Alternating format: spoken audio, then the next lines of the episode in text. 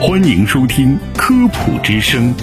本节目由河南省科协主办，河南省全媒体科普传播中心和信阳师范学院承办。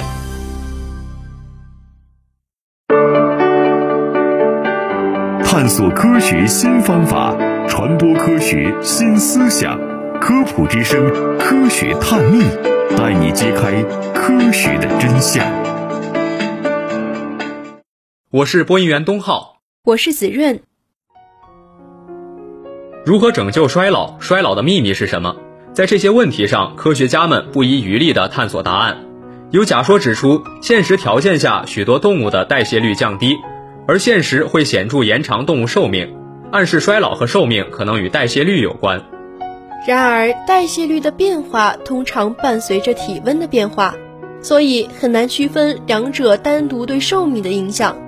科学家指出，活得凉爽，寿命变长。三月十五日，深圳理工大学药学院讲席教授、中国科学院深圳先进技术研究院医药所能量代谢研究中心首席科学家约翰·罗杰·斯比克曼团队联合温州大学赵志军教授团队、聊城大学、英国阿伯丁大学等单位的合作成果发表于《自然代谢》。该研究成果厘清了代谢率与体温对寿命的影响。揭示了在特定条件下，体温对寿命的影响更大。衰老是一个复杂的生命过程，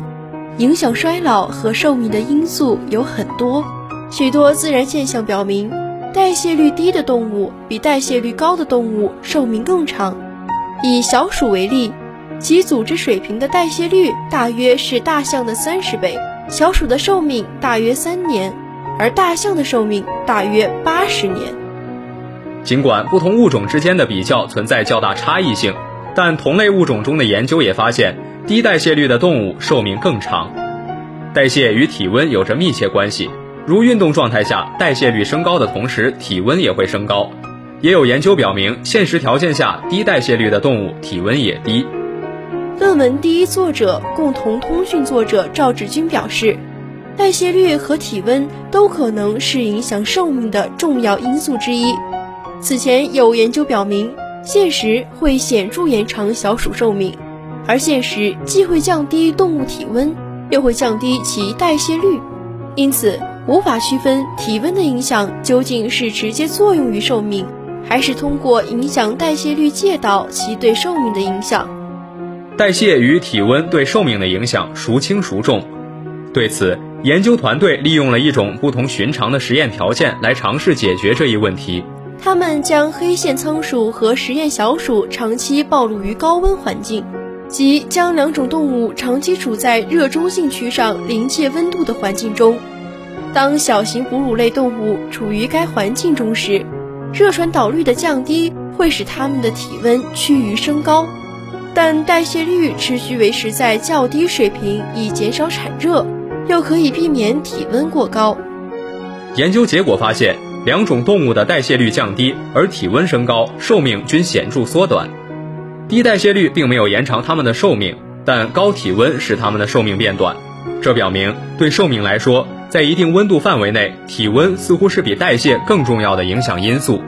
为了进一步区分代谢率与体温对寿命的影响，研究者对上述处于高温环境的两种动物进行吹风散热、风驯化。这种方法并未改变高温暴露对动物代谢的影响，但通过增加热传导率，促进机体散热，阻止了动物体温的升高，结果却逆转了高温暴露对动物寿命的不利影响。这可能暗示，在热的环境中，吹风让动物感觉更惬意，活得更长久，